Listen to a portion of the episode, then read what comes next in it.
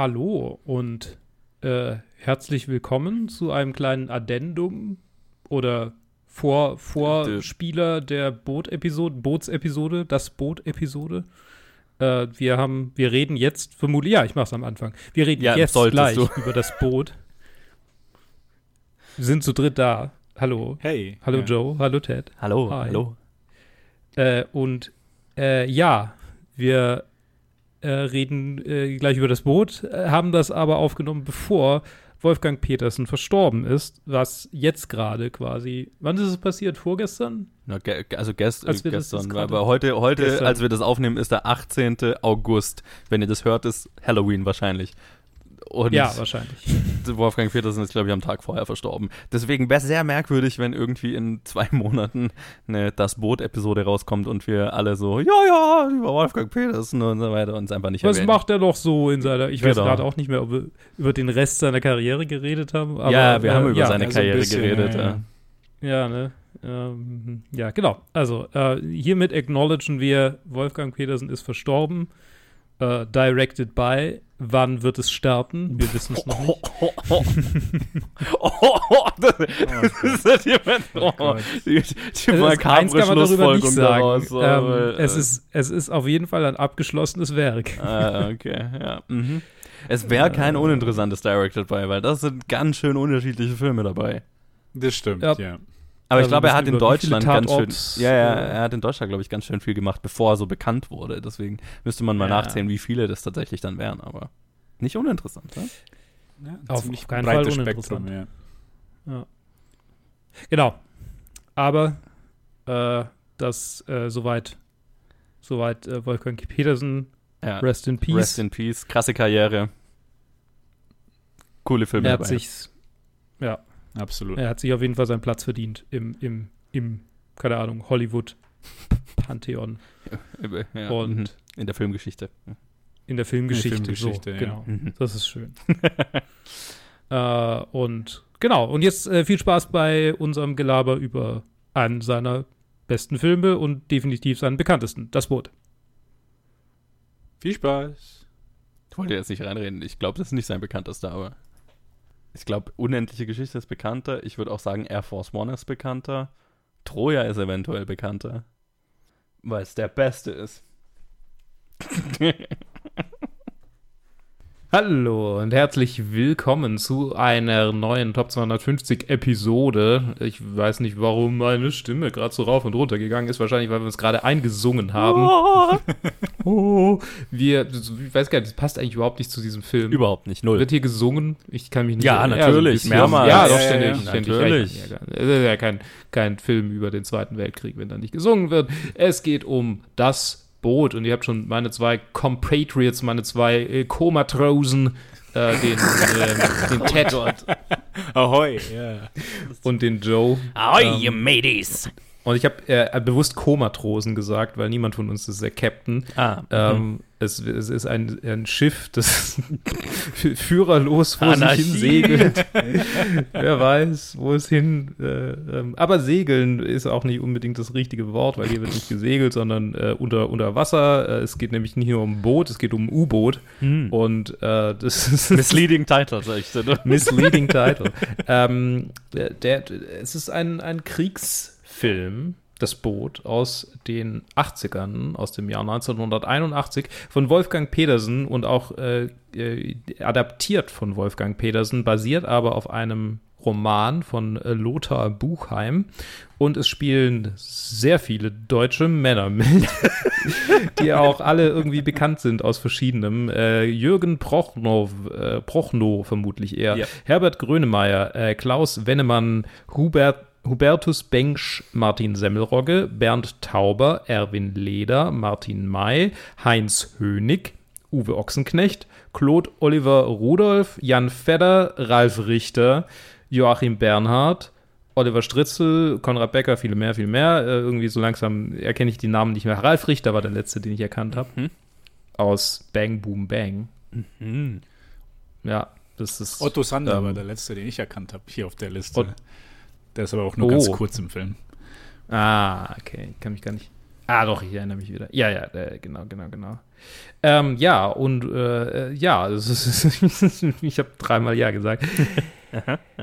Ein deutsches U-Boot im Zweiten Weltkrieg. Ein Kriegsberichterstatter, Leutnant Werner, gespielt von Herbert Grönemeyer, kommt auf dieses Boot und der Captain Lehmann Willen, äh, ähm, gespielt von Jürgen Prochnow, äh, nimmt ihn mit auf sein Boot, um ihm quasi Einblick zu gewähren in den Alltag der Matrosen und des, der, der Besatzung in diesen schweren Zeiten des Krieges.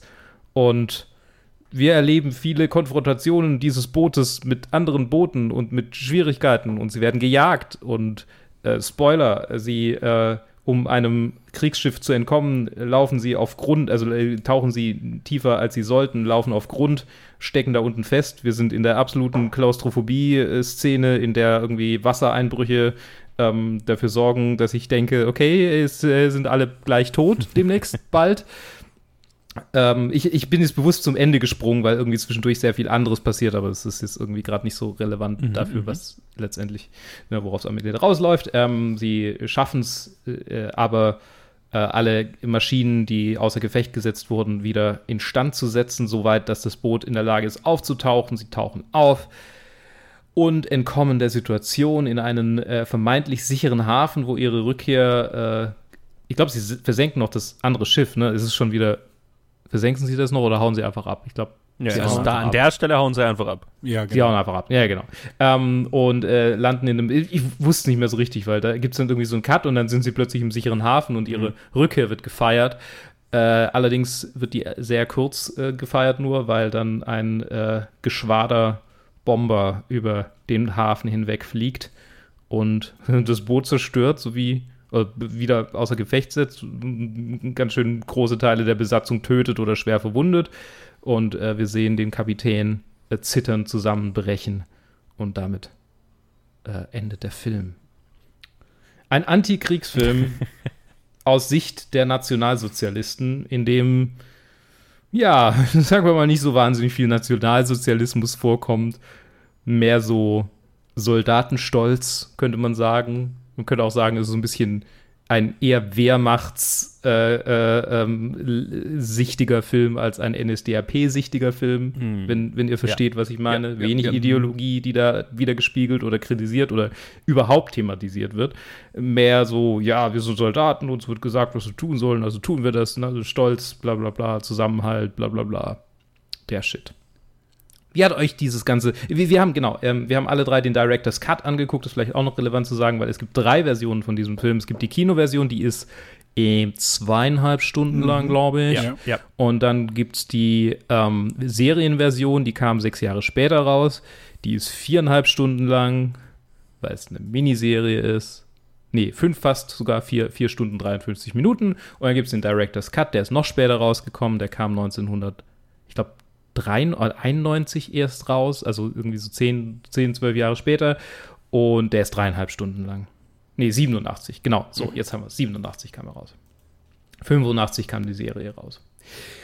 Wir haben alle den Director's Cut angeguckt. Dreieinhalb Stunden, das ist schon lange her, dass wir so einen langen Film hier hatten. Ähm. Jo, und wir haben ja bald gleich nochmal einen, der noch länger ist. Oh. Holy fuck.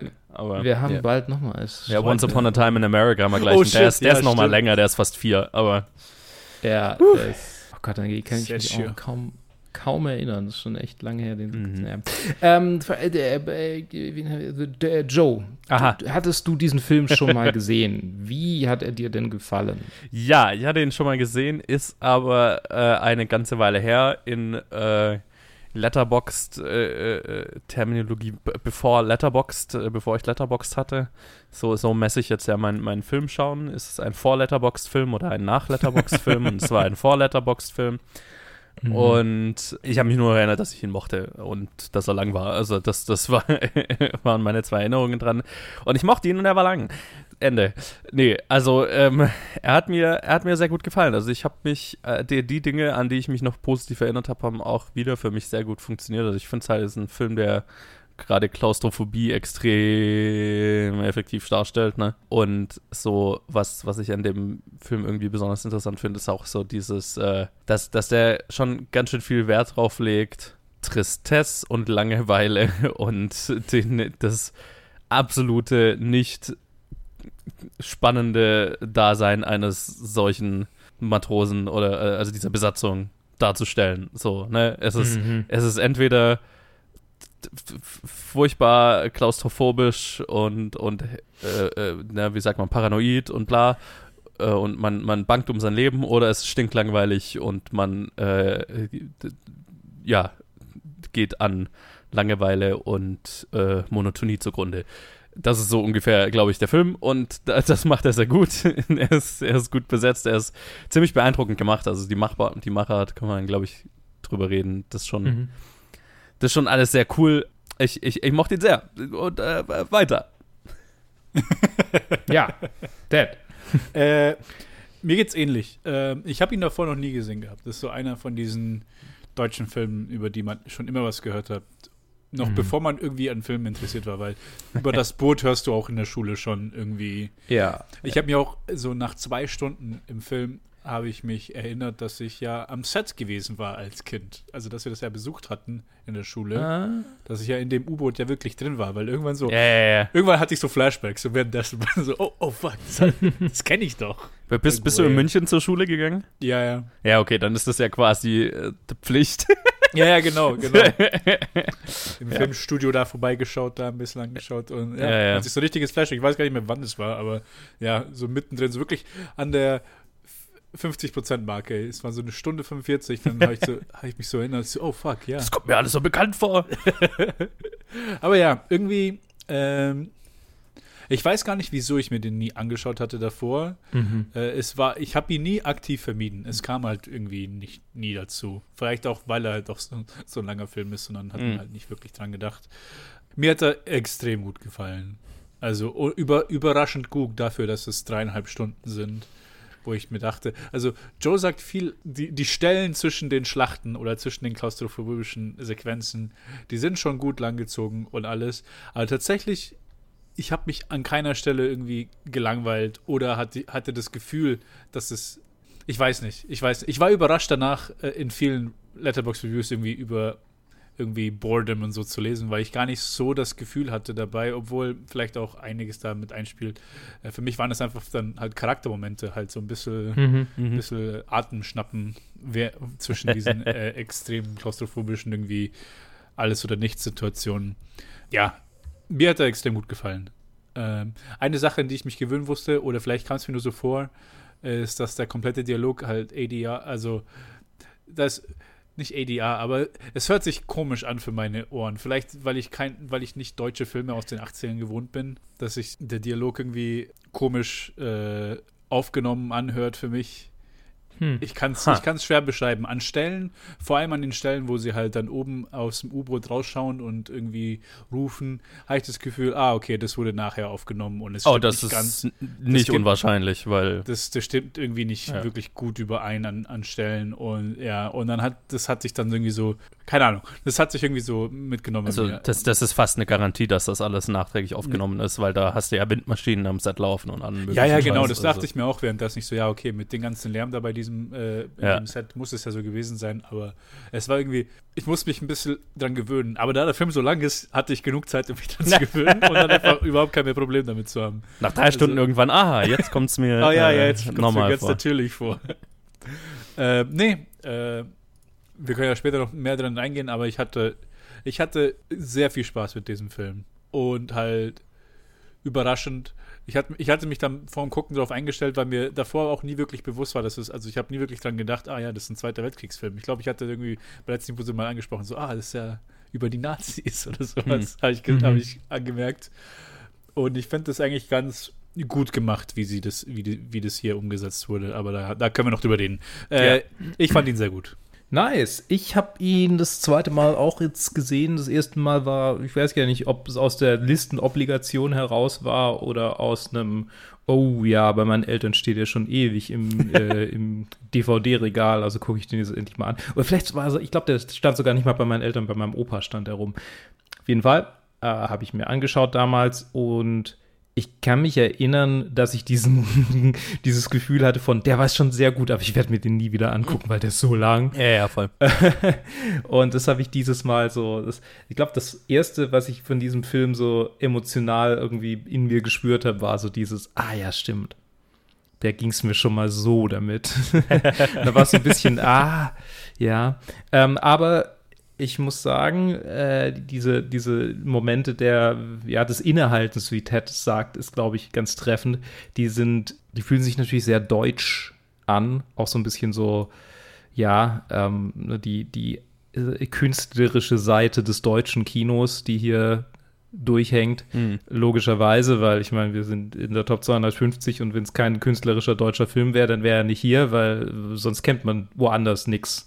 So, wenn es so die, die, die deutschen Filme, die irgendwie Wald- und Wiesen-Filme äh, sind, die, die würden niemals in so einer Liste landen, weil da gibt es die Ami-Filme dafür Nee. die halt viel populärer sind, dort, überall auf der Welt. Genau, die Klaustrophobie habe ich ja auch in meiner Review schon hervorgehoben auf Letterboxd, ist für mich ein Riesenbestandteil von diesem Film. Das ist irgendwie so ein, ne, diese Atempausen, die da gebraucht werden, weil es zwischendurch einfach so, ich, ich, ich würde mich nicht als extrem klaustrophobischen Menschen beschreiben, aber es gibt Situationen, in denen es mir, in denen es mir unangenehm werden kann. Und ich meine, wir waren auch am Set. Wir waren auch in diesem U-Boot drin und das ist, ich meine, im Film sieht es schon mega eng aus, wenn man dann tatsächlich in so einem wirklich professionell nachgebauten Set drin ist, das quasi genauso geschnitten ist wie ein U-Boot. Das, äh, holy fucking shit. Mhm. Also, das ist echt hart. Und vielleicht, äh, also ich würde, glaube ich, gern einsteigen in die Diskussion über diesen Film mit eben diesem Punkt, nämlich mit dem, mit dem technischen, mit dem technischen Teil, äh, was sie quasi alles gebaut haben. Äh, sie haben nämlich, ähm, wie ich gerade schon angerissen habe, äh, für die, die es nicht wissen, äh, von unseren ZuhörerInnen, äh, einfach Originalpläne von U-Booten aus der Zeit genommen und Inneneinrichtungen gebaut, die quasi das widerspiegelt. Ja. Und äh, der Großteil des 15 Millionen Dollar Budgets, wobei es war hm, logischerweise in Mark, schätze ich mal, ähm, äh, genau, wurde darauf verwendet. Und dieses Gefühl, das wollte ich auch noch anfügen, dieses Gefühl der Klaustro Klaustrophobie wurde auch absichtlich den Schauspielern quasi aufrechterhalten, dadurch, dass sie, dass sie viel ähm, quasi drinnen gehalten wurden und quasi Nebeneffekt, also es wurde ihnen gesagt, dass sie sich so viel wie möglich drinnen aufhalten sollen, aufgrund des, ähm, des Ters, dass ihr, dass sie nicht, dass sie bleich, also dass sie Aha. bleich bleiben, dass sie nicht quasi bräunen, weil die sind ja Monate man äh, unter. Wasser. ähm, die können ja nicht bräunen. Also, dass sie da so, das so real gekeept haben. Ja. Mhm. Äh, aber ja, sorry, technische, technische, also Nachbau dieses U-Boots. Das äh, finden wir ja, oder finde ich ja immer schön. Aber ich nehme mal an, das fand ihr auch, fand ihr auch cool, weil ich finde es immer schön, wenn es so, ne, wenn es einfach ein Set ist. Das Ja, ist ein Set. Ja, ja. Das ist, Total, total. das ist ein Hebel und die ziehen an diesem Hebel. Ja, ja, genau. ja, ja, ja. Nee, also war auch als Kind, ich bin, ich bin da auch durchgelaufen. Das war halt auch schon cool anzuschauen. Also ich hatte ja eh so eine, so eine Phase als Kind, wo, wo ich eine Zeit lang jedes Jahr zu meinem Geburtstag in die Bavaria Filmstadt wollte. Mhm. Und meine Mutter, God bless her, äh, hat das, ich weiß nicht wie viele Jahre mitgemacht. Jedes Jahr dasselbe. Es war ja auch nichts Neues dann. Es es war jedes Jahr dasselbe, aber gut. Man muss sagen, vermutlich angenehmer als jedes Jahr mit dem Kind nach in, ins Disneyland äh, Ja, gehen wahrscheinlich. Also Wahrscheinlich. Und ich glaube, sie fand es auch cool. Und es war, ja. Ir irg irgendwann äh, äh, hatte ich dann so das Gefühl, okay, ich habe es einfach schon gesehen. Aber ähm, ja, und da ist halt so obligatorisch, da läuft es einmal durch das Boot durch und so. Und, und generell, also ja, das, das ist halt sehr geil, wie sie es nachgebaut haben. Und ich, was ich an dem Film halt auch wahnsinnig, also ich meine, konntest du zu der Zeit logischerweise auch nicht anders machen, aber das hat schon einfach dieses handgefertigte, ne, dass du auch im Film siehst, oh, okay, das sind jetzt unterschiedlich große Modelle, auch bei den Unterwasseraufnahmen oder wenn sie dann oben stehen, okay, das ist jetzt ein Nachbau nur von diesem oberen Teil und aber, aber es, es fühlt sich halt alles handgemacht und echt an und ich finde, man merkt auch sehr gut, dass das halt so, ähm, dass sie sich vom Set her schon stark eingeschränkt haben mit diesem originalgetreu gebauten Boot, ne? Dass du, du, dass die Kamera gar nicht arg viel mehr Optionen hat als Mhm. relativ äh, äh, weitwinklig mit den Leuten da durchzulaufen und den Leuten auch ziemlich auf die Pelle zu rücken, weil wo soll es ja auch sonst hin, hat ja keinen Platz.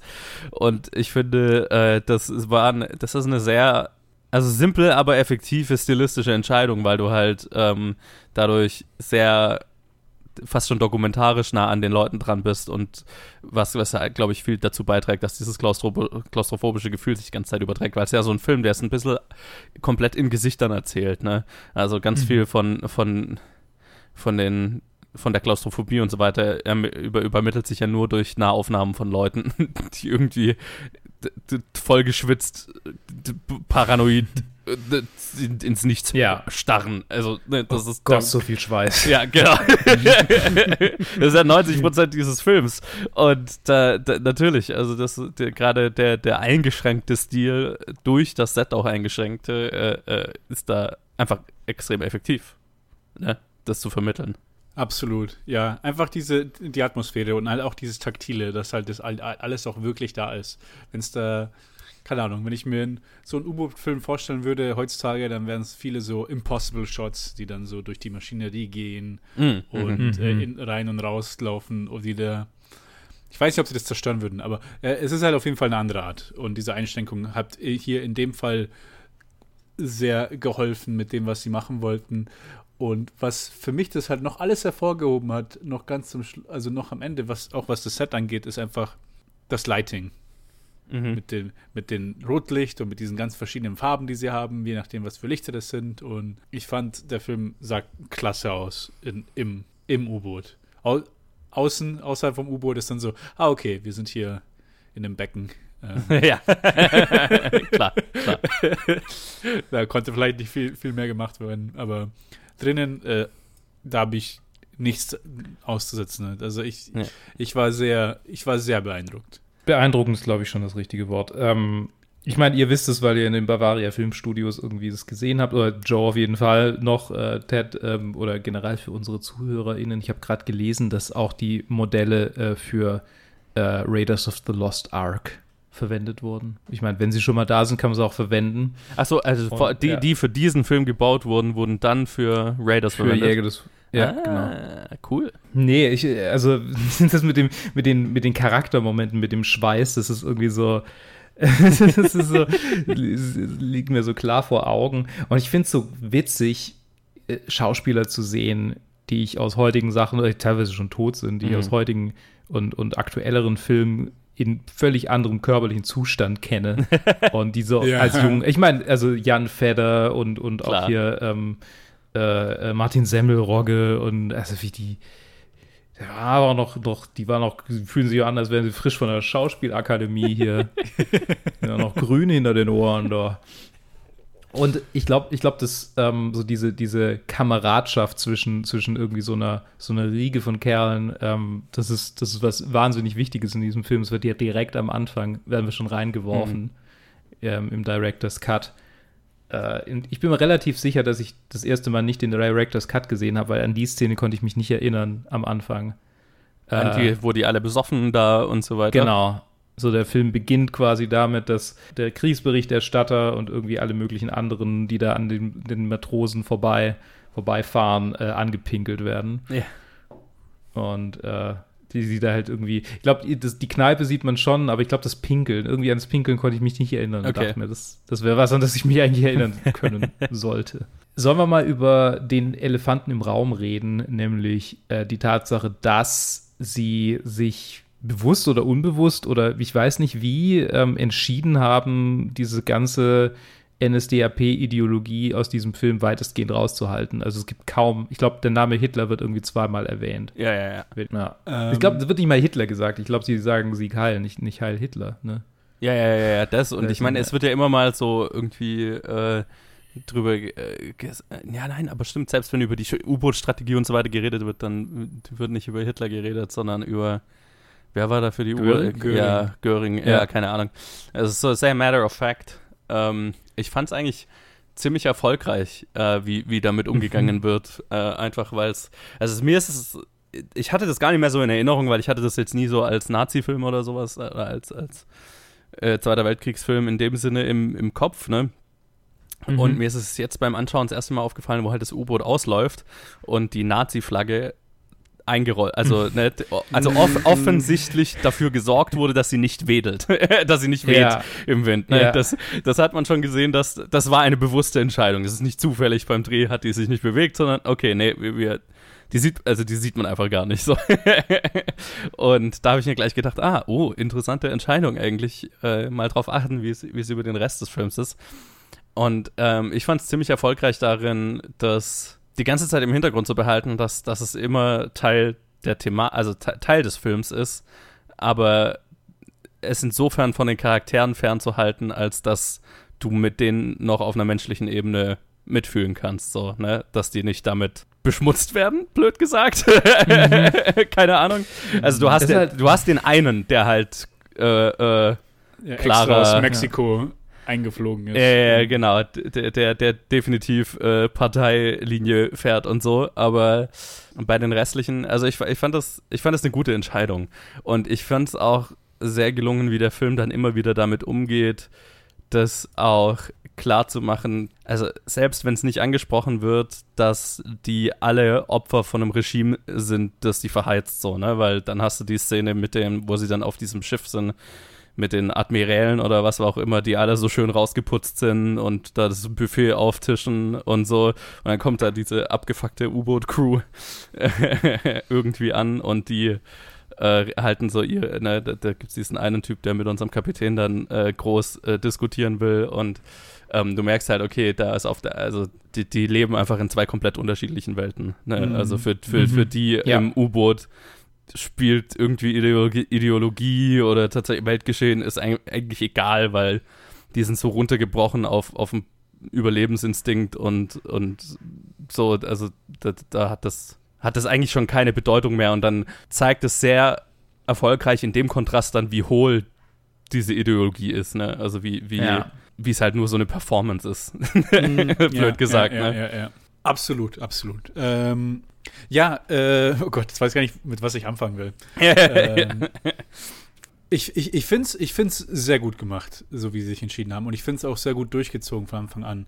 Äh, die Entscheidung, dass sie halt diesen einen Typ haben, der halt Parteilinie, also, und dann halt aber auch bewusst so, es ist nicht jemand, der hier damit gerade die letzten zehn Jahre das mitbekommen hat, der- sondern der ist jetzt vor kurzem aus dem Ausland hergekommen und ist so der Mega-Patriot. Ja, der ist noch nicht Teil der Truppe, so, ne? Der ist nicht Teil von unseren, Mhm. von unseren Jungs, in Anführungszeichen. Genau. Ne? Und der, und der hat auch nur diese, das Idealisierte im Kopf, das, Mhm. was er von, von irgendwie 10.000 Kilometern Entfernung so im, in Briefen mitbekommen hat oder was auch immer. Ja. Ähm, fand, fand ich eine sehr starke Entscheidung. Ich fand auch von Anfang an, wie sie es halt angefangen haben, mit der, äh, in die, auch bei dieser, bei dieser Party, wo dann Otto Sander als irgendwie so als älterer, schon irgendwie retired, ich weiß nicht, also als Kapitän.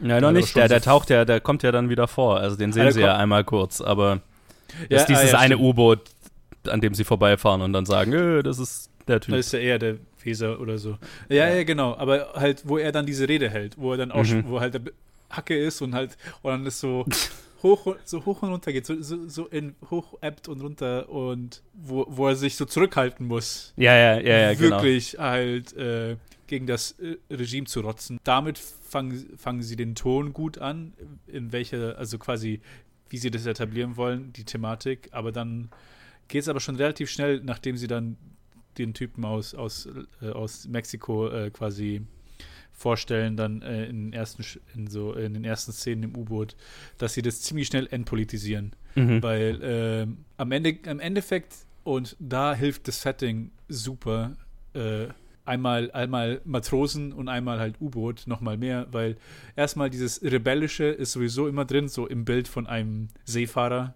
Mhm. weil Mhm. ich, ich hatte, ich hatte, also für mich ist das, ist das kein Soldatenfilm. Also ich, ich Mhm. sehe Ja, ich ja. Matrosen, stimmt. sehe ich nicht auf einer Linie wie mit äh, äh, jetzt Infanteriesoldaten. Mhm. Und deswegen hätte das wahrscheinlich nicht funktioniert, hätte man einfach so über eine kleine Truppe auf der Westfront oder Ostfront irgendwas sowas gemacht. Das geht einfach nicht. Naja, die, die, die ja dann auch irgendwie mit äh, Besatzer sind und mit Mhm, ja, besetzten, bef besetzter Bevölkerung und so weiter zu tun haben. Da, da ist es natürlich gar nicht mehr möglich, ne? Das ist nicht so isoliert Mhm. mehr. vom Genau, Rest des und- Geschehens.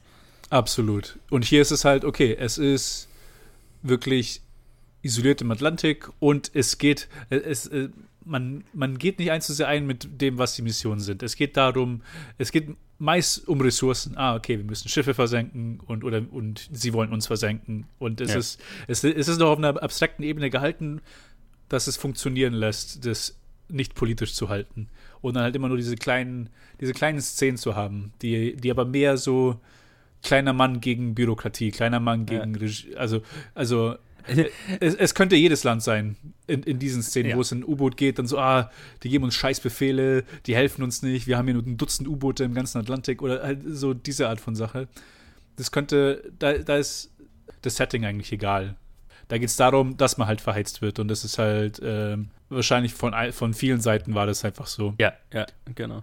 Ja, und dann halt, dann kommt die Szene mit den Kanälen, die du erwähnt hast, und die rückt dann eher noch in den Vordergrund, aber da sieht man halt so, wie abgefuckt sie einfach sind, so nach den zwei, nach den zwei äh, Fällen, wo sie halt fast, fast gestorben werden alle, und dann werden sie halt nochmal in eine Suizidmission geschickt, die halt dann ganz klar auch so quasi im Nachhinein so benannt wird, ah, er wusste, dass, dass wir hier keine Chance haben, dass es keine Hoffnung gibt, und dann gab es auch fast keine Hoffnung, und dann schaffen sie es halt doch irgendwie. Es ist schon gewaltig in dem Sinne, wie sie, ah, nicht gewaltig, das, das ist jetzt schon wieder ein anderes Thema, aber ja, äh, ich, ich, ich spring gerade wieder.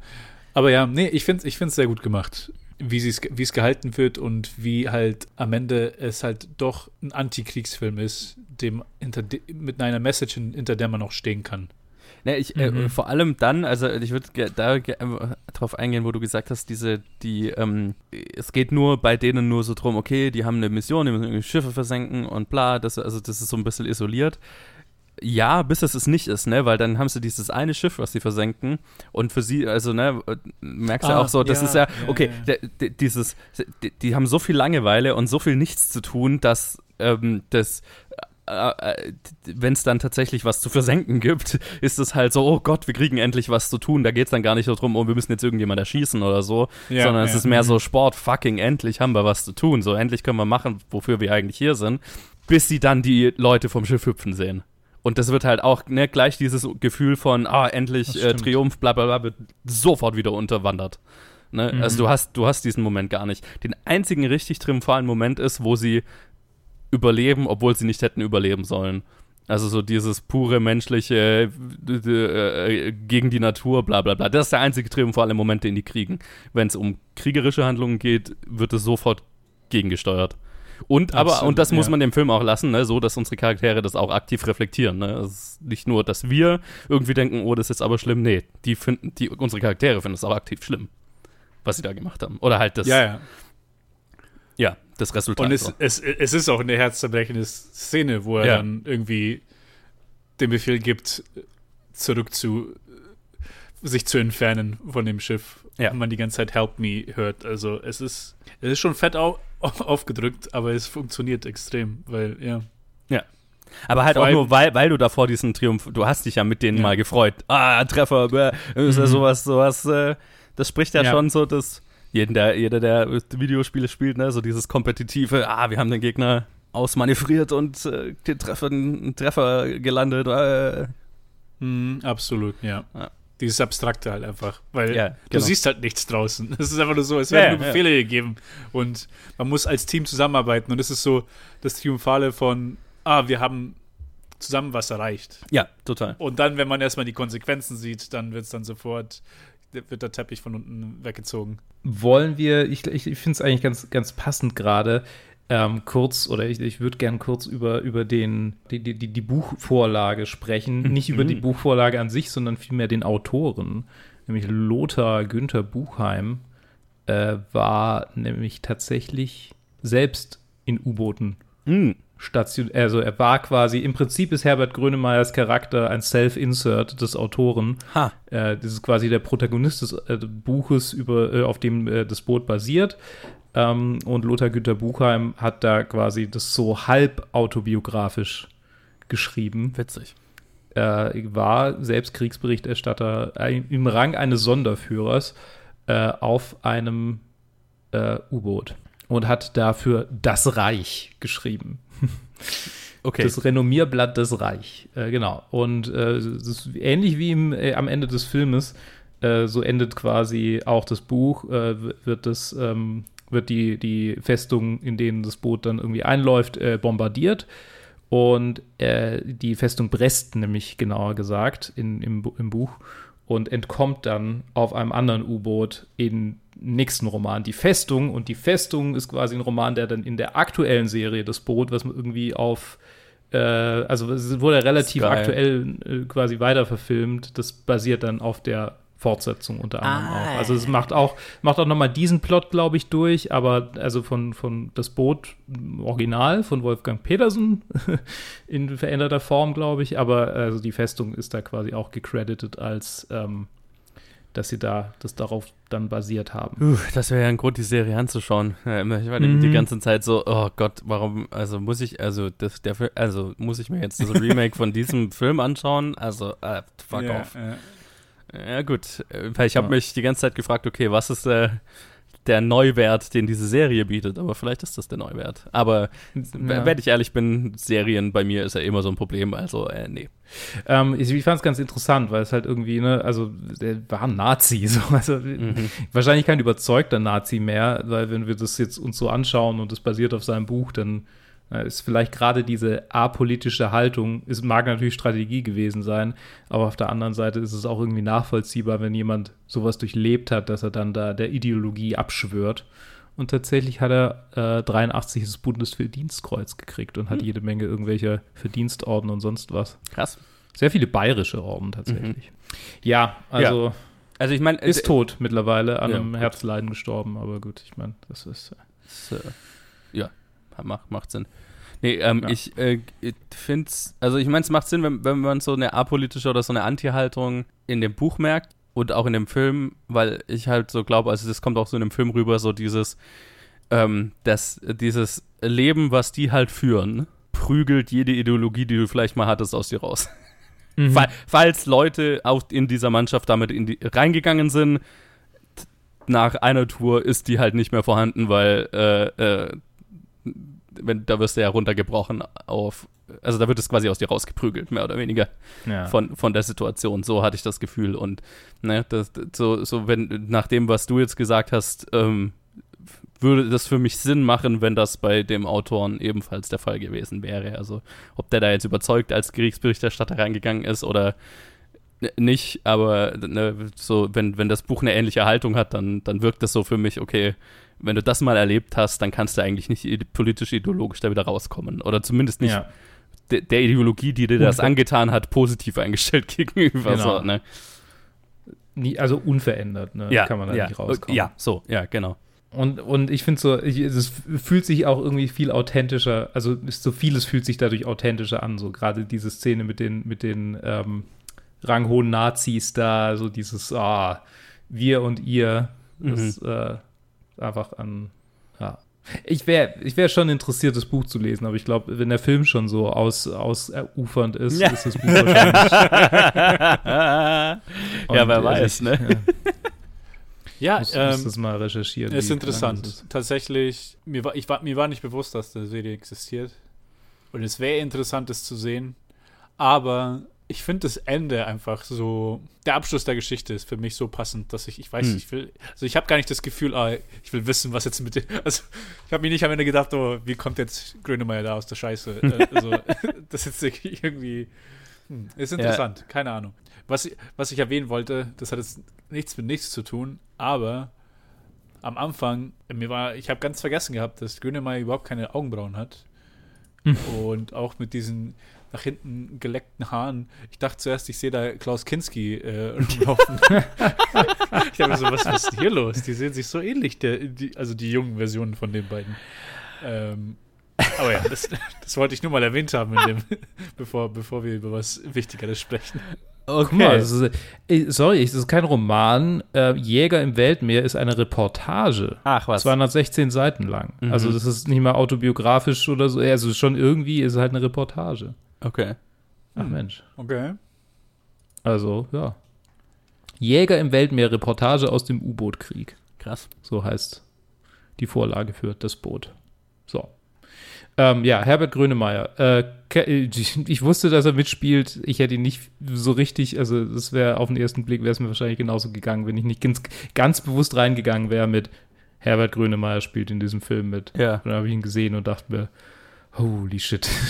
Der Mann hat sich auch verändert. Ja, das ja. war das Einzige, was ich über die letzten zwei Jahrzehnte über diesen Film wusste, bevor ich mir ihn angeschaut habe. Ich so, ah, Snowboard-Film mit Herbert Grönemeyer. Und das war die einzige Person, die ich kannte, so als, ja. als Kind, Jugendlicher. Diese ganzen Schauspieler, die kannte ich ja noch nicht, als ich klein war. Ja. Wo ich dann auch sage, also ich hatte auch dasselbe Gefühl, als ich dann, dann so, ah, ich kenne sie alle nur in alt. Ja, ja, klar. Den, mhm. den einzigen, den ich noch irgendwie wo ich das Gesicht markanter in Erinnerung habe als jüngerer Mann und ich weiß auch gar nicht wieso und woher, war Uwe Ochsenknecht. äh, aber ja, den Rest, das war nur so, ah, okay, das ist, das ist eine andere Welt. Das war noch, ja, das war vor 50, äh, 40 Jahren. Mhm. Ja, es ist ja so lustig, weil, weil, also, das ist jetzt wieder meine zynische Meinung, ne? Aber also, weil, weil der, dieser Film ist ja einer der wenigen deutschen Filme, die hierzulande ja extrem hochgehalten werden und immer wieder hervorgeholt werden, wenn es um deutsches, großes deutsches Kino geht und so weiter. Mhm. Und ähm, ich bin immer so der Meinung, ja, wir haben halt so wenig wirklich gute Filme, dass halt, okay, das ist der eine, ne? Das ist der eine, den wir immer wieder, den wir immer wieder aus der Schublade hervorholen, weil, weil er ja auch gut ist, aber also es gibt halt, also auch gerade auch aus der Zeit, es gibt ja nicht so viele und auch heutzutage so richtig, richtig, richtig gute, bahnbrechende deutsche Filme. Es ist halt, ja, der, der, der existiert halt so, ne? Ja. das ist bei mir, ich hatte immer, ich habe auch immer das Gefühl, genau, genau das Gefühl, aber jetzt, wenn ich wahrscheinlich im Vergleich zu dir, kenne ich einfach so viel weniger. Und deswegen habe ich immer das Gefühl, ah, ich, ich habe einfach noch nicht von den Guten gehört. und, dann, und dann, wenn du sagst, da ah, gibt's, gibt's die überhaupt? Und so, oh shit, die gibt's halt wahrscheinlich echt nicht. Da gibt halt schon gute Filme, aber das ist halt schon nochmal auf dem, also, also halt auch sowas, die international also so, so, einen Standard haben, ja, sowas. Also das ist ja egal wo, also ne, auch äh, wenn bei den ganzen internationalen Podcasts und so weiter, die ich höre, wenn es um U-Boot-Filme geht, das ist der U-Boot-Film. Ne? Mhm. Mhm. Ja. Das ist ja schon krass. Also, das ist halt so eine deutsche Produktion, das, das ist der Standard des U-Boot-Films. Ja. Äh, weltweit. Das schon, das, das gibt wenig andere oder vielleicht keine anderen deutschen Filme, zumindest nicht aus der Nachkriegszeit, die, die sowas von sich behaupten können, ne? Das stimmt. Das Interessante ja. ist ja, die Deutschen, als er rauskam, fanden die Deutschen ihn gar nicht mal so gut, mhm. weil er halt die Nazis ähm, ne, sympathisch darstellt. Ich meine, wir haben eingangs schon lange drüber ja, geredet. Das ist ein sehr simplistischer Blick drauf, aber ja, es ist super wenn man noch sehr viel Blick näher drauf, dran ist, ist klar. Ich meine, deutsches Feuilleton ist es nicht dafür bekannt, Uff, dass es ja. sich sonderlich irgendwie ähm, verändert uh. in seiner Grundhaltung. Und ja. ich schätze mal, in den 80ern war es auch jetzt so wie jetzt. Also, mhm. ähm, ja, wenn ich mir so angucke, was die Zeit über irgendwelche Sachen äh, manchmal so von sich gibt, mhm. die äh, kontemporär irgendwo äh, zu, zu streamen oder zu, zu schauen sind. Da ja. kräuselt's meine, der, der, äh, ähm, kräuseln sich mir die Rückenhaare. Ähm, die, aber das, das, hat noch einen zweiten Teil, was ich sagen wollte. Äh, das internationale Publikum, wie du jetzt schon so, also das war direkt quasi sofort so in Love. Mhm. Ähm, also es wurde, der Film wurde gezeigt im Sundance, da, äh, auf Sundance mhm. Und dann war es halt irgendwie so, ah, sollen wir den wirklich nach Sundance lassen? Wollen wir das wirklich?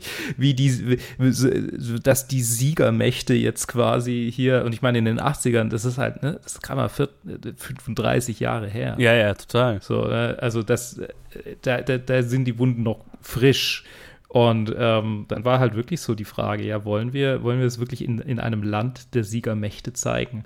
Und ähm, es gab Standing Ovations. Also ja. Ich meine, yes. ich sehe auch gerade hier äh, nominiert für sechs Oscars. Also. Yep. yep. Also der hat dann abgeräumt. Also er hat keinen Oscar gewonnen, aber. Ja, ja, nicht rein, abgeräumt, aber halt so äh, abgeräumt im ja. Sinne von yes. Beliebtheit und, und einfach Renommee. Ja, ja, ne, ja. ja. Äh, ja, ist ja. interessant. Ich kann, ich kann die Gut Reaction verstehen. Das ja. ist irgendwie so äh, Anfang der 80er im, äh, im, im deutschen Kino. Aber es ist halt immer so eine Sache. Ja. Also, du musst halt, also, ich habe auch jetzt das Gefühl, aber das ist wahrscheinlich auch früher so, äh, die meisten Leute schauen sich Filme nicht allzu kritisch an Ja, ja. Und äh, hinterfragen nicht viele Sachen oder ver- versuchen es irgendwie differenzierter zu verstehen. Und dann kann man dann plumpe Aussagen treffen über Sachen. Und ich könnte, ich könnte auch meinen, dass, äh, ich würde auch sagen, dass vielleicht nicht bewusst, aber zumindest unterbewusst das auch ein, ein Faktor bei mir war, dass ich vielleicht den Film nicht angeschaut habe. So, ah, okay. Mhm. Vielleicht hatte ich irgendwie im Kopf, ah, nee, das ist, hier geht es um fucking U-Boot-Team im Zweiten Weltkrieg. Wieso soll ich mir das anschauen? Also, was werde ich daraus ziehen können? Und äh, kann ich mir schon vorstellen. Also, ich, ich weiß nicht, ob das so war oder nicht, aber ich kann mir viel. Also, ich kann es nachvollziehen, auf jeden Fall. Ja, Äh, also, ja. sorry, ich habe gerade noch mal, ähm, ich war gerade noch in Gedanken, was ich, was ich noch irgendwie erwähnen wollte, ist, also, das ist so, das ist so typisch irgendwie auch, ne, für, für Deutsch, deutschen Film. So dieses, jetzt haben wir da was Gutes und jetzt haben wir Angst. jetzt haben wir Angst, dass, äh, was die anderen von uns denken könnten. Ja, ja, ja, ja, ja, ja, genau. So kein, kein Millimeter vom, vom, vom Standardrezept wegbewegen. Ah, Und ich ja. meine, das ist ja die Hochzeit von Tatort, ist äh, die, die Creme de la Creme. naja, und Schwarzwaldklinik ist, und genau. äh, ja. Äh, Oh, ja, ja, total. Klar, das ist noch, noch so eine Sache, ne? Deutscher Film der unmittelbaren Nachkriegszeit ist halt alles weichgespülter Heimatfilm und so ein Scheiß. Und Mhm. ähm, ja, das ist halt sehr, sehr, sehr weit weg davon. Also klar, ich meine, in den 80ern ist dann auch der deutsche Film ein bisschen weiter, aber trotzdem, ne, das ist halt schon nochmal was anderes. Finde es Mhm. interessant, weil es ja ähm, einer der wenigen, oder wenn nicht der einzige, das ist jetzt gefährliches Halbwissen, aber die Bavaria Film, ne, ist ja die Produktionsfirma dieses Films. Also, ne, die Firma, die auch das, das Gelände hat, wo, wo wir alle mal irgendwo uns das Set angeguckt haben.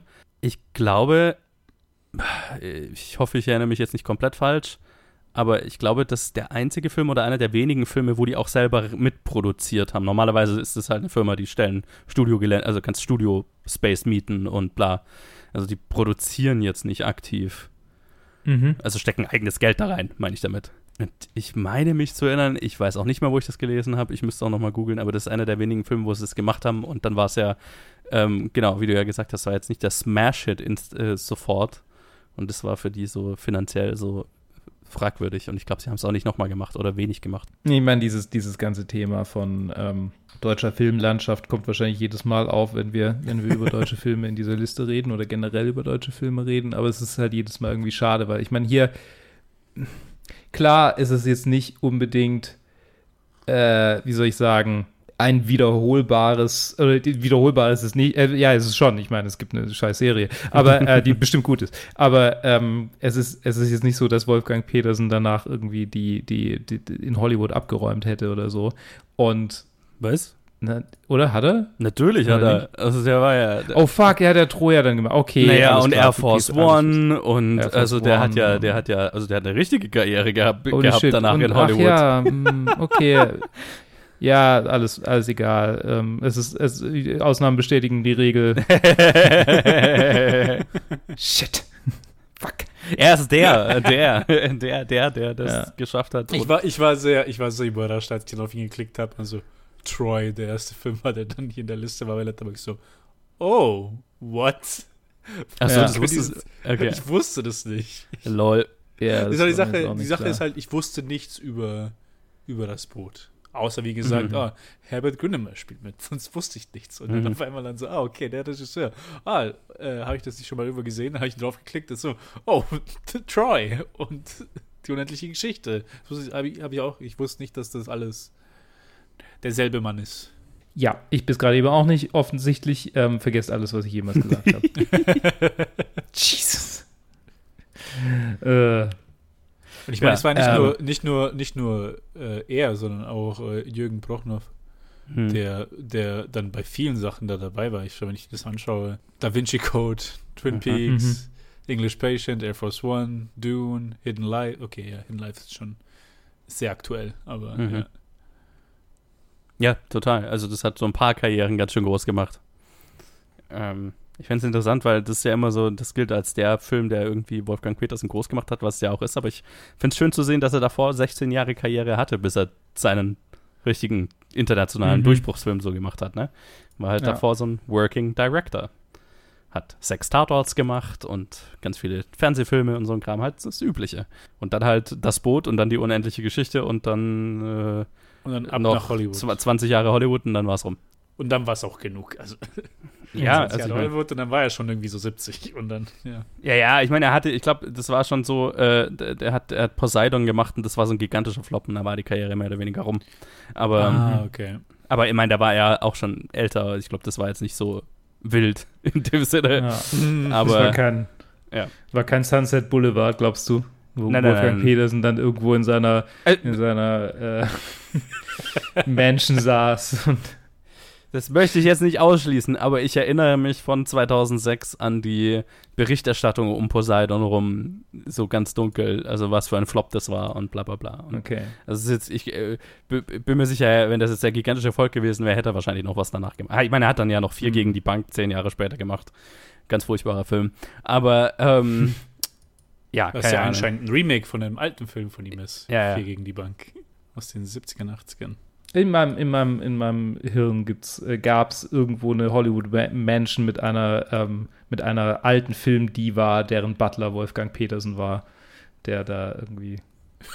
Weil so war es doch in Sunset Boulevard, Ja, oder? ja, ja, der ja. Regisseur war Ja, der ja, ja, deutsche. Ja, total. War gerade nur so, okay, bei welcher Diva ist Wolfgang Petersen Butler und was ist das für Keine ein Ahnung. skurriles Image? Irgendeine fiktive halt. Ja, ja.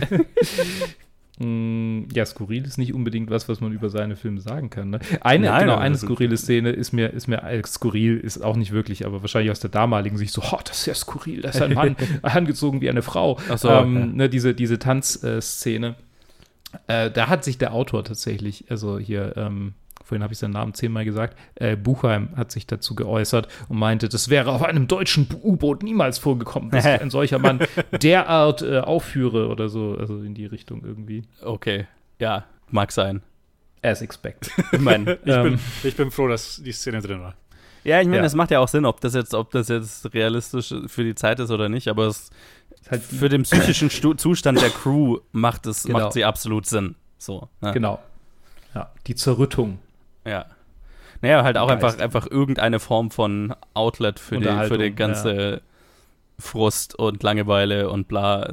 Also, ja. Da, ne, äh, macht Sinn. Ist auch, ja, eine von den Szenen, die immer in Erinnerung bleibt, finde ich. Das ist stimmt, ja. Das stimmt.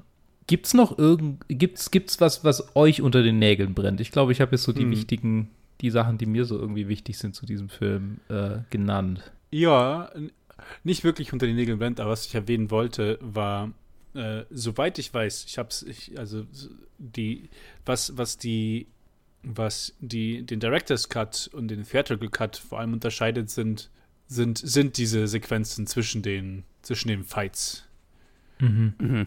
wo halt dann einfach viele, viele Charaktersachen einfach rausgestrichen sind. Ich weiß gar nicht, ob mir der Film wirklich sehr gefallen würde, äh, wenn er eine Stunde weniger wäre. Weil ich das schon wichtig fand, dass wir diese Zeit mit den Leuten verbracht haben äh, und halt quasi die Crew kennenlernen.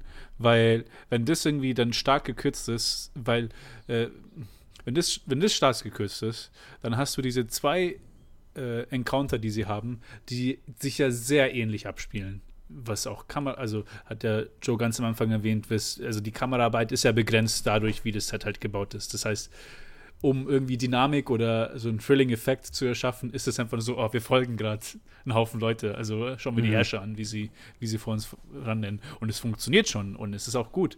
Aber äh, wäre die erste Schlacht gewesen und dann irgendwie 30 Minuten später die zweite, die halt irgendwie technisch gesehen genau gleich abläuft, vielleicht so ein bisschen weiter äh, gezogen wird. Ich weiß nicht, ob mir das so sehr gefallen hätte. Vielleicht hätte ich es dann schon repetitiv gefunden, weil das sind auch in den Reviews, die ich auch, die das so auch schon so gesehen haben, jetzt in, im Director's Cut, wo ich aber im Director's Cut dann widersprechen würde, weil man so viel Zeit mit anderen Sachen verbringt, dass, dass ich das so nicht sehen würde. Ja, keine Ahnung, das wollte ich mal erwähnt haben. Es ist eine interessante Mhm. Frage, weil ich finde ihn schon lang, den Director's Cut. Äh, mei, das ist natürlich auch tagesformabhängig. Ähm, Ja, das stimmt auch. Ja. Ob einem das jetzt länger oder langweilig vorkommt, ich äh, würde jetzt nicht sagen, dass ich mich irgendwo wirklich gelangweilt habe, aber es war schon irgendwann, also nach, nach zweieinhalb Stunden oder so, habe ich schon mal nach der Zeit geguckt, so, wie, wie lange dauert es denn noch? Aber ich, ich, ich weiß, ich verstehe, was du meinst. Ist jetzt, natürlich müsste man jetzt den Theatrical Cut sich anschauen und schauen und vergleichen. Ähm, was ich jetzt nicht in unmittelbarer Zukunft Ja, ja. vorhabe, deswegen ist das jetzt reine Spekulation, aber ähm, Ja. Ich, ich, ich kann das schon sehen. Ähm, ich finde es ja auch gut, dass man, äh, wie gesagt, diese Langeweile und dieses Rastlose der Crew und so weiter, dass man das wirklich fast schon schmerzhaft lang mit, miterlebt, so, ne, Mhm. um das so nachfühlbar wie- wie möglich zu machen. Deswegen, ähm, keine Ahnung, ich kann jetzt auch nicht sagen, ich weiß exakt, wie ich, wie ich ihn kürzen würde und dass ich ihn Ja, kürzen ja. würde, aber hm.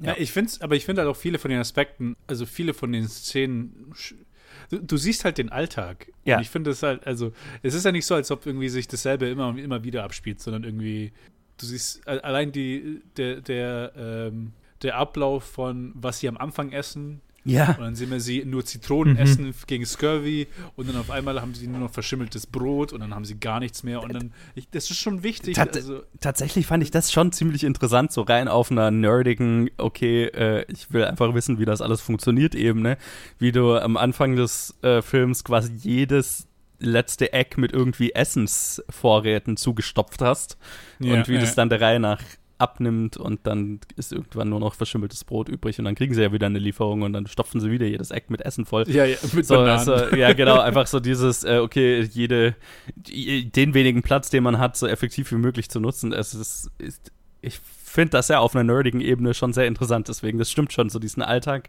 mitzukriegen und so diese Detailverliebtheit und wirklich Wert drauf zu legen, ge- also hat Ja. man zumindest das Gefühl, dass auch alles realistisch ist und stimmt und so weiter. Das mag ich ja schon auch. Das, das macht mir auch Spaß. Ja, ja, ja. Nee, das, das war ein großer Teil. Vielleicht auch deswegen, weil halt alles so, halt das Set ist gebaut und es ist so Mhm. taktil. Und ich sehe halt die Leute das wirklich machen. Ich habe das Gefühl, ah, die wurden unterwiesen und ich sehe jemanden, der wirklich nachahmt, wie man das wirklich arbeiten würde. Vor allem, wenn es dann Ja. darum geht, äh, sie, die Reparationssachen äh, oder auch ganz zum Schluss, wo dann, ne, wo dann äh, Wennemann quasi der Held ist, der alles repariert. Ja. Und dann da muss, da muss, da braucht er Draht und hier muss festgezogen werden. Und also Ja, das ist cool. ja, es ist, es ist cool. Äh, eine kleine Sache nochmal, die auch nichts mit nichts zu tun hat, äh, die mir aufgefallen ist, weil am Anfang vom Film habe ich öfter gemerkt, dass ich nicht ganz alle verstehe, die, was sie sagen. Ja. Oder habe ich mir Untertitel angemacht äh, auf Englisch, in der, also da, äh, so wie ich geguckt habe. Und ich fand es ganz lustig, dass alles übersetzt wurde, bis auf so Ausrufe. Und immer wenn Ausrufe waren, dann stand nur Speaks German. So irgendwie, Ach oder na. Oder wenn sie gesagt haben, Sieg heil, dann stand auch nur Speaks German. what? Und ich dachte Okay. so, what the fuck? Das ist skurril. Dass das auf derselben Ebene ist wie na. Lol. Ah ja. Ja, vielleicht hat der Untertitelschreiber sich einfach nur gedacht, naja, das kennt eh jeder. Ähm, Nee, das, ja, Ja. das muss man nicht übersetzen. ja. Ja. Aber vor allem wie, also, hm. Ja. Äh, Hail Victory, tatsächlich. Ja, die ich mein, ja. amerikanischen Nazis verwenden das ja, wenn die, äh, hier, Ding, äh, wie heißt er, dieser, der Typ, der aussieht, als könnte das Titelbild vom, vom Stürmer sein. Sp- ähm, Spencer. äh, Richard Spencer, genau, Spencer. Richard Spencer, der verwendet Hail Victory. Ha! Hail our people, hail victory. Ja, Und so das beendet er mal seine gehört. Reden. Ja. Whoops, okay. Yep, also. Well done. die wissen schon, was das heißt. Yep, yep, yep, yep, yep, yep. Und es gibt ein Pendant dazu. Ähm, ja, aber äh, also ich, ich finde ihn auch nicht, also ja, zu lang. Dieses, dieses Nerd-Argument, das, das Joe meint, ich glaube, das zieht bei mir auch so ein bisschen so dieses, keine Ahnung. ja, ein, ein, ein sehr deutsches Rollenspiel von, ja, wie funktioniert die Logistik hier? Und jetzt müssen wir alles perfekt simulieren. Mich hat so ein bisschen an den, äh, an den ähm, Tom Hanks-Film äh, von vor einem Jahr oder zwei erinnert, wo er auch so ein so ein Kapitän spielt, aber auf einem Zerstörer, der gegen deutsche U-Boote kämpft, wo auch irgendwie der gesamte Film daraus besteht, nur. Wolf, irgendwas mit Wolf? Äh, fuck, wie hieß der nochmal? Ich weiß es gerade nicht mehr.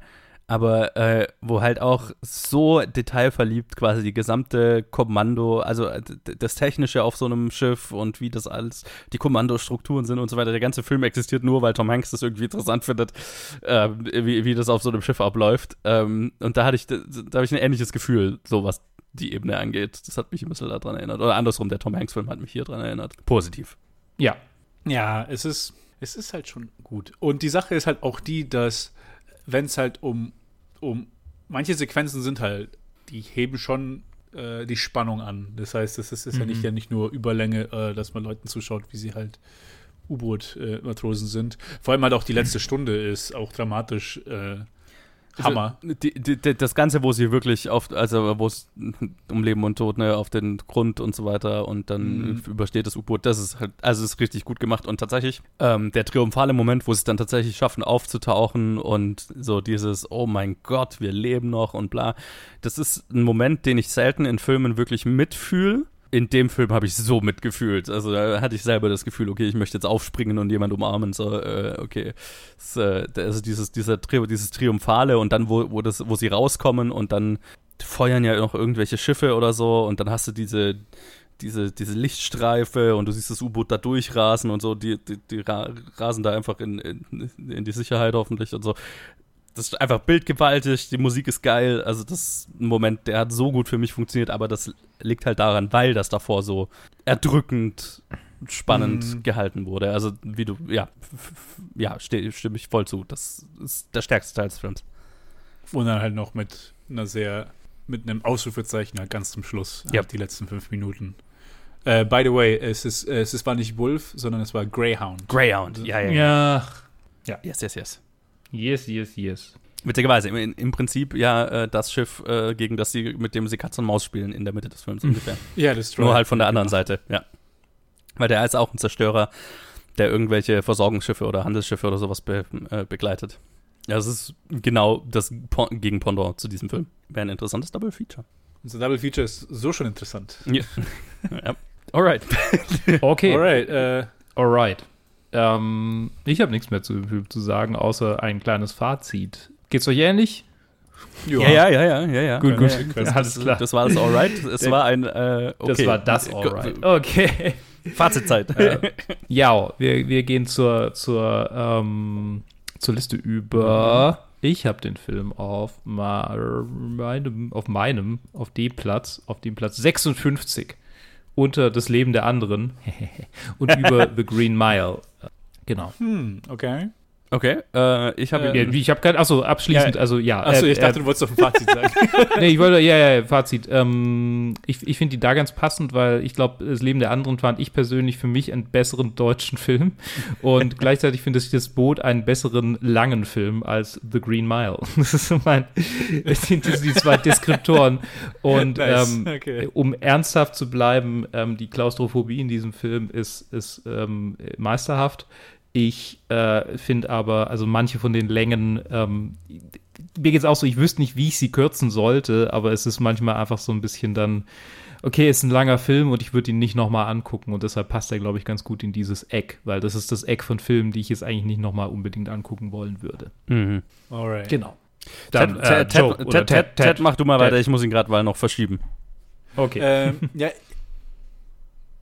Oh Gott, ich habe jetzt auch gerade überlegt, ob ich ihn noch verschiebe oder nicht. Ah nee, ich, ich, ich lasse ihn mal da, wo ich ihn hatte. Bei mir ist er um einiges höher gelandet. Mhm. Vielleicht, weil ich so überrascht war, dass ich ihn, dass ich ihn so gut fand. Platz 38 habe ich ihn hochge hochgesemmelt. Und äh, hinter Casablanca und über Whiplash. Oh, ja, ich, ich, ich, muss, ich muss einfach sagen, dass ich einfach sehr beeindruckt bin von der ganzen Produktion. Und so viel mir so sehr gefallen hat, dass obwohl diese kleinen Momente, Momente, was du jetzt gesagt hast, mit irgendwie so, was deutsche Filme angeht, so diese, das, was sie halt mit sich bringen, habe ich, hab ich alles nicht so wirklich gespürt. Ich, ich war, es war einfach eine sehr gute Zeit für mich. Ich war überrascht, dass, dass du ihn, dass, dass er bei dir so niedrig ist. Also nicht so niedrig, aber ich hätte ihn höher erwartet, weil ich ihn selber so hochgetan habe. Ich weiß nicht, ob ich jetzt einen Fehler gemacht habe. Nee, nee, bei mir passt er schon ganz gut dahin. Es war die Sache, ich kam halt bis zu Casablanca, ich dachte so, ah, das ist auch besserer Zweiter Weltkriegsfilm. Also das war auch so eine Sache. Ja. Nee, den lasse ich da noch drunter. Yo, äh, ich, okay, ich habe gerade ge gemerkt, oh mein Gott, ich müsste mal hier ganz schön aufräumen in der Liste. Also da gibt es einiges, wo ich mir gerade gedacht habe, okay, ja, nicht mehr, nicht mehr so hinterstehen. Aber, ähm, wait, what? Äh, okay, also ja, also Stand jetzt, ne? Also ich hatte ihn auf Platz 66 ursprünglich und dann habe ich gemerkt, oh, das ist ja, das ist ja, das wäre ja niedriger sogar als Fight Club, das kann ja nicht fahren. Also nee. Ähm, und jetzt habe ich ihn gerade hochgeschoben auf Platz 55 hinter The Departed Cine und vor Cinema Paradiso. Wie fühlt sich's an? Das fühlt sich Für ganz dich? gut an, aber jetzt ist Leben der anderen ist auf Platz 65. Da, die Hm. hatte ich eigentlich relativ nah aneinander und jetzt habe ich das Gefühl, Leben der anderen. Wie man's macht. Ja, whatever. Der, der bleibt jetzt Ja, einfach ja. da. Ich denke da jetzt nicht drüber nach. Platz 55, davor auf 66. Wahrscheinlich sollte er irgendwo dazwischen irgendwo sein, aber prinzipiell auf der Liste, da wo er ist, finde ich ihn ganz passend. Ja. So, in, in, in der, in der Riege, in der er jetzt auf der tatsächlichen Top 250 ungefähr ist. Das, das finde ich schon, Mm. das finde ich schon ganz, das ist schon ganz angebracht, finde ich. Also ist jetzt nicht Sehr einer, schön. den ich jetzt mega viel höher, also obwohl ich es jetzt gerade gemacht Ja. habe, aber whatever. Also Ja, klar, aber wenn jetzt nochmal 100 Filme dazukommen, Ja. 100 Film- also 200 Filme, ja, dann, ja, ja. dann wird das sich schon ein bisschen weiter unten einpendeln. Nee, ich finde ihn auch ganz, ich finde ihn ganz gut platziert, auch in der eigentlichen Liste äh, von den Top 250. Ich muss tatsächlich sagen, ich war dann so irgendwie, ich weiß, ich habe mich zwar darauf eingestellt, aber so, ah, okay, der zweite deutsche Film. Cool. Mhm. Bin gespannt, wann dann der nächste kommt. Eine Sache, die mir aufgefallen ist dann noch, also das, ist, das hat jetzt wieder ein bisschen wenig, das hat mehr mit Letterbox zu tun. Als ich dann drauf geschaut habe, war ich dann überrascht, dass, obwohl es da so dieser eine von diesen deutschen Filmen ist, der, über die mal gesprochen wird, dass, wenn ich, wenn ich mir die, so die Top-Reviews anschaue bei Letterboxd, sind es nicht die, also keine irgendwie Top-Accounts, die man bei allen anderen Filmen sieht, weil, weißt schon, die Top-Reviews sind meistens Mhm. irgendwie fast schon personality-based. Also das sind so große Reviewer, Leute, denen viele Leute folgen. Und tatsächlich keiner von denen, denen ich folge, so äh, von größeren irgendwie YouTubern oder Kritikern oder was auch immer, hat sich diesen Film hier, oder zumindest nicht gelockt. Ich weiß nicht, ob ab angeschaut oder nicht. Mhm. Fand ich interessant. Eigentlich. Also auf jeden Fall nicht in letzter Zeit angeschaut, ja. in letzter Zeit, ja, genau. Same. Anyway. Ja. ja. Anyway, ähm, danke fürs Dabeisein, ihr zwei. Yo. Das äh, ist Super ein, gerne. Einer der Filme, bei denen es, bei denen sich trotzdem, trotz dessen, dass er uns allen gefallen hat, irgendwie wichtig anfühlt, dass, dass wir da auch wirklich, also dass das auch schon ein langer Film einfach war, muss man schon sagen.